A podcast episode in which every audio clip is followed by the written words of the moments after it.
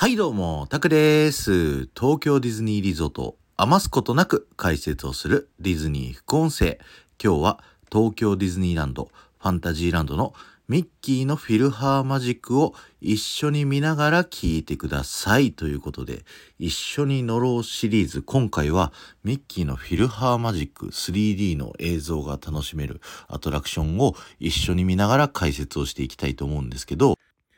スタートのタイミングなんですけれども、50秒のところで一度止めていただいてですね、ミニーマウスが、それでは皆さんお待たせいたしました。ミッキーマウスとフィルハーマジックオーケストラの登場ですの、ですのところからね、一緒にスタートボタン、再生ボタンを押していただくようによろしくお願いします。はい、始まりました。このね、ミニーマウスの声、昔の声優さん、水谷優子さんの声だったり、ミッキーの青柳隆さんの声だったり、グーフィーの島川豊さんの声、すごい懐かしいですよね。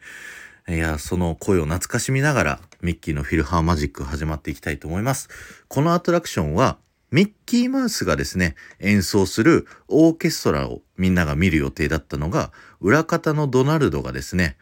このね、魔法の帽子をかぶっちゃっていたずらをするってところから始まるんですよね。で、この一瞬にね、ドナルドが悪い顔するんですけど、ここがね、すごい好き。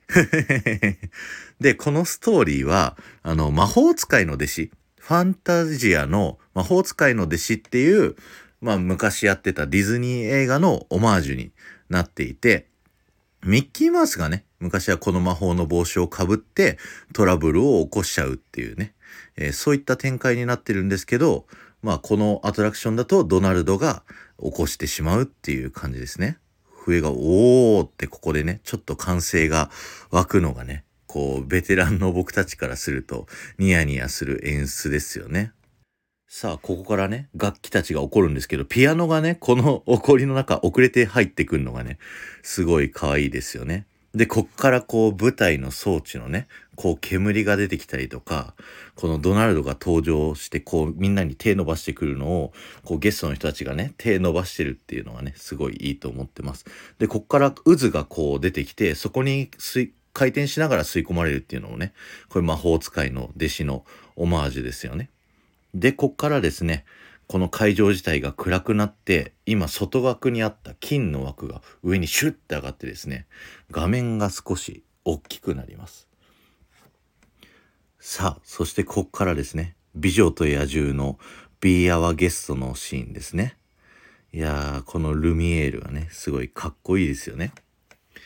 で、このアトラクションですね、スクリーンがだんだん広がっていくっていうのがあるんですけど、この歌の後、ドナルドがね、こう回ってる最中、横のカーテン見てください。ここでね、だんだんカーテンが広がっていくんですけど、ここではまだマックスまで広がらずにですね、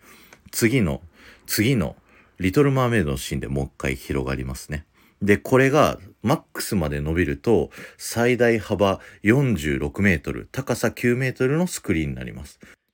さあ、このアトラクションすごいのはスクリーンの大きさだけじゃなくて舞台装置もね、結構すごいですよね。匂いが来たり、風が来たり、特に僕が注目したいのはスポットライトなんですよね。この画面にスポットライトが当たるときに会場の観客席に連動してスポットライトがね、当たってくるんですよ。だから僕のおすすめの席はね、結構会場後方の席でこのスポットライト見るのがおすすめです。さあ、この美女と野獣はね、あの、ハワード・アッシュマンとアラン・メンケンという二人のコンビが曲を作ったっていうのでね、すごい耳に起こる最高の曲ですよね。他にもこのアトラクションだと、リトル・マーメイドとアラジンがね、この二人の名コンビが作っているという曲になるので楽しみにしててください。さあ、魔法使いの弟子のシーンになっていきます。このね、曲、魔法使いの弟子っていう曲なんですけど、このアトラクションの外出た後ですね、あの壁沿いにあのテントがね、張ってあるんですよ。で、テントの柄に、あの、楽譜が書かれてるんですけど、この楽譜のあの曲がこの魔法使いの弟子の曲になってるんで、ぜひ見てみてください。水がバーってこの後出てくるんだけど、ついつい手でね、押さえちゃいますよね。あるあるだと思います。さあ、カーテンがこう、さらに広がってって、スクリーンが最大になります。さあ、この後ね、出てくるのが、リトル・マーメイドのパート・オブ・ユア・ワールドになります。この曲ね、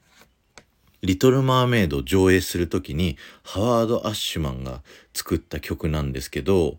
なんか、曲が退屈だっていうことで、カットされそうになったっていうね、そういったストーリーがあります。すごいね。こんな名曲なのに本当にカットされるってなったら、すごい悲しいですよね。残ってよかった。ハワード・アッシュマンがブチギレて止めたっていうのでね、すごい良かったと思います。ありがとうございます。さあ、このシーンね、ちょっと隠れ要素がありまして、スクリーン右端の方見てみてください。そこに置いてあるランプ。これがね、アラジンの魔法のランプということでね、えー、隠れ魔法のランプという、ぜひ皆さん見てみてください。さあ、そしてね、あの、さっきも言ったハワード・アッシュマンなんですけど、この、リトル・マーメイドのストーリーテーリングにもかなり構成をね、こう参加しておりまして、セバスチャンの性格、カリブ系の性格だったり、えー、アースラのデザインっていうのは、このハワード・アッシュマンがね、こう、これだって言って考えたっていうね、そういった逸話があるので、是非このね、えー、ハワード・アッシュマンの功績に感謝しましょうということで、はい、ライオンキングのシーンに変わっていきます。このシーンだけね、なんとなく他の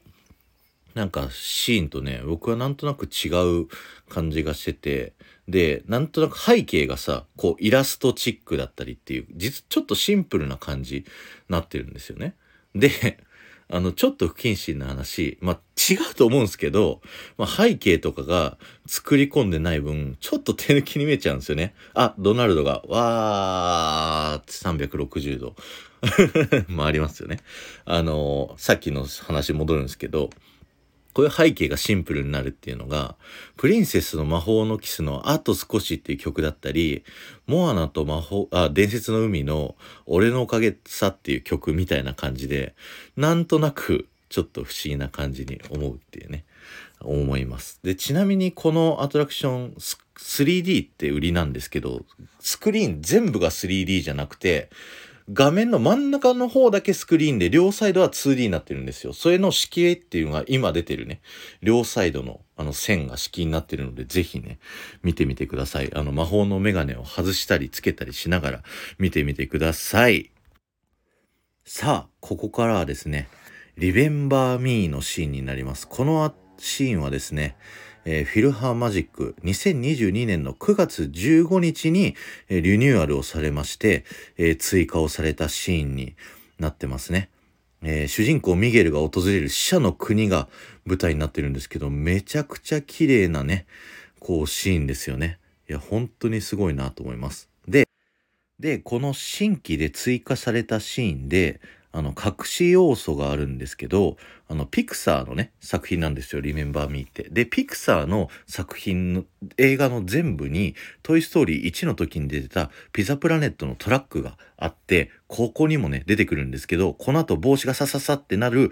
あと、一番左側見てください。さあ、ここピザプラネットのトラックあります。さあ、わかりましたでしょうか？一瞬だけなんでね。はい。何回も乗って確かめてみてください。さあ、ここで踊ってるね、ドナルドのダンス、昔のアニメーションっぽくてすごい好きです。あと、観客席がね、あの、僕たちの観客と繋がって一体になってるのがね、すごいかっこいいですよね。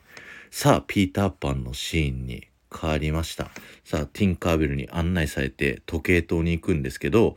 原作と違ってね、この後、時計の針動かすのがピーターパンとティンカーベルと帽子とドナルドっていうね、キャラクターが原作より少ないっていうので、ちょっと寂しいですよね。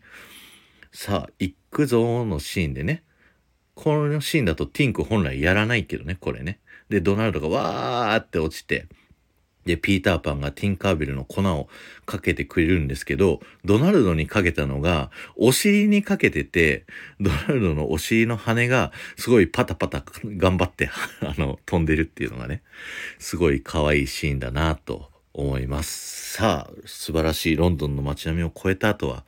いよいよアラジンのシーンですね。アホールニューワールド。えー、アラン・メンケンさんとハワード・アシュマンさんのもう名曲になります。そして、ここで出てくるね、アラジンとジャスミンなんですけど、それぞれモデルがありまして、アラジンはトム・クルーズがモデルになってるんですけど、ジャスミンのモデルっていうのは、このジャスミンを描いたイラストレーターのマーク・ヘンさんっていうね、えー、いう方の妹がね、モデルになっているということでね、すごい豆知識ですよね。さあ、この後ね、ドナルドが乗ってる魔法の絨毯。このシーン、本当に乗ってるみたいにね、こう座席は一切動いてないのに、そんな感じになりますよね。さあ、ボーリングの音、ドーンって さあ、本当にディズニーのね、音楽って本当に重要で、あの、ストーリーと同時に音楽考えたりするんで、音楽の出来によっては、ストーリー自体を変えちゃうっていうこともあって、いや、本当にね、ディズニーと音楽の重要性っていうのがわかるアトラクションですよね。だから本当にいいアトラクションだなというふうに思っております。ということで、さあ、いよいよクライマックスになります。ジャスミンに帽子をかぶせてもらった後ですね、イヤーゴに帽子を取らされて、さあ、ドナルドがね、飛び降りて、さ、ミッキーがね、あの、ファンタジアのように、こう解決をしてくれるってシーンになるんですけど、両サイドカーテンがここでね、こうだんだん閉まってって、で、ミッキーがね、後ろ影の方ここで出てきて、どうなってんだっていうので、ボアに乗った後に、じゃじゃーんってファン、ファンタジアのようにやっていくと。で、上を見ていくと、金の枠がこうシュッと降りてくるっていうね。で、最初の状態に戻るっていう。いや、このシーンね、本当にすごい好きです。で、この後のね、ミッキーの皮肉魔人のありがとうがすごいね、あの、アメリカのアニメーションっぽくていいですよね。で、ドナルドこの後飛ばされちゃうんですけど、飛ばされたらね、みんなすぐに後ろ振り向きがちなんですけど、そのまま前を見ていただくと、あの、ミッキーがね、花束を受け取ったり、幕が閉まるところにまだしゃがんで手を振るっていうのはね、可愛いのが見れたりします。それがね、幕折り切ってから後ろをまだ見ても、あの、ドナルド間に合いますので、ぜひね、あの、ミッキー見て、最後のこのドナルド見てください。おっと。ということで、一緒に見ようミッキーのフィルハーマジック。いかがでしたでしょうか？さあこの後はねあの出口の方に進んでいただいて世界各国のね言葉でさよならを言うグーフィーの声を聞きながらですね帰ってください。これって僕リニューアルされてからこの感じになった気がするんですけどどうですかね？あのの詳しい人ぜひ教えてくださいということで、今日は終わりです。ありがとうございました。この放送が面白いと思った方はぜひいいね、残していってください。また、